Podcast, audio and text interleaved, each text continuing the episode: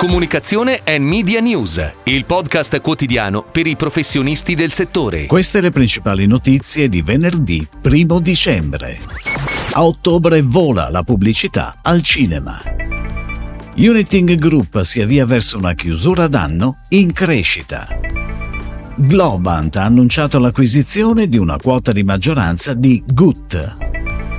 Startup Italia annuncia nuove nomine chiave nella sua struttura organizzativa. È nata una nuova linea per Riso Gallo. Il California Prune Board rinnova la collaborazione con tre atleti italiani. La pubblicità al cinema a ottobre va in tripla cifra, più 133% sul 2022, progressivo da inizio anno a più 22,5%. Lo segnala l'osservatorio FCPS Cinema. Un risultato davvero straordinario quello ottenuto. Sapevamo che sarebbe stato un mese soddisfacente e i dati ci confermano che siamo andati ben oltre le aspettative, ha evidenziato Alessandro Maggioni, presidente FCPS Cinema. Un ottimo momento momento per il cinema che, ne abbiamo segnali evidenti, ha concluso, anche a novembre e dicembre giocherà un ruolo significativo nei principali piani di comunicazione. Ed ora le breaking news in arrivo dalle agenzie a cura della redazione di Touchpoint Today. Uniting Group, che recentemente ha ufficializzato il proprio passaggio a società benefit, si avvia verso una chiusura d'anno in crescita con oltre 5 milioni di euro generati dal new business. I mondi pharma, finance e automotive tra le novità del 2023 per l'agenzia, che consolida inoltre il rapporto con clienti storici, come Plenitude B-Charge, Consorzio Prosciutto di Parma, Star, Amazon e rilancia per il futuro anche grazie a partnership con nuovi brand come S. Lunga, Martini e OVS.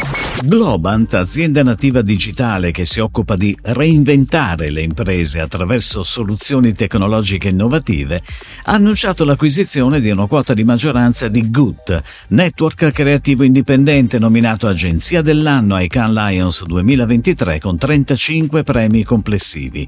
La partnership potenzierà l'offerta di Globant, creando un campione sulla frontiera della tecnologia e della creatività e consentirà a Good di crescere in nuovi mercati e settori, guidando l'impiego della tecnologia e dell'intelligenza artificiale nella pubblicità.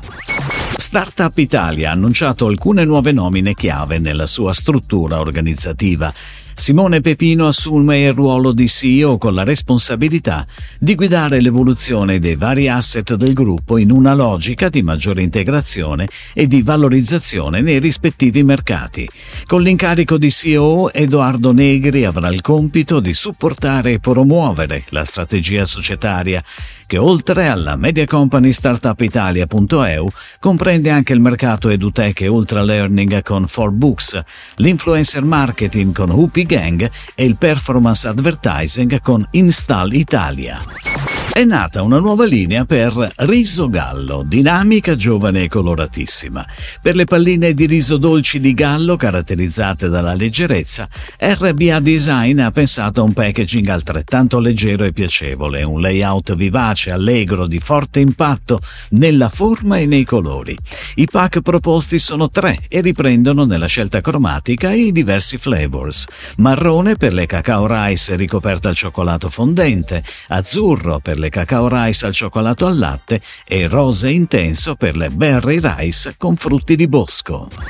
Il California Prune Board, che rappresenta coltivatori e confezionatori di prugne provenienti dalla California, rinnova la collaborazione con tre atleti italiani per un progetto di comunicazione che abbraccia sport e nutrizione. Al pallavolista Simone Giannelli e alla tuffatrice Elena Bertocchi si aggiunge la nuotatrice Simona Quadarella.